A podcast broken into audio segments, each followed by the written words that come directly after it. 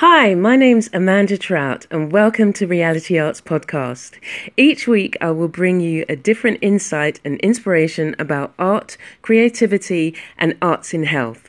Join me as we step out of our comfort zones, unwrap those hidden gems, and move forward in our creative purpose. You're listening to Reality Arts, helping you to increase your creativity and unlock your hidden talents.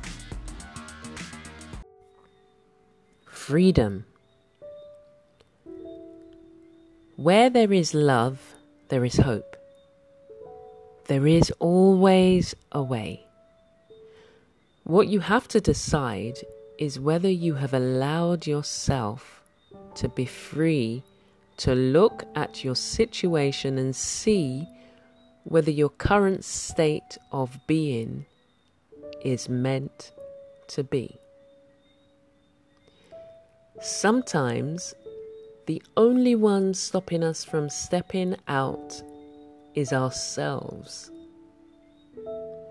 What have you been holding yourself back from?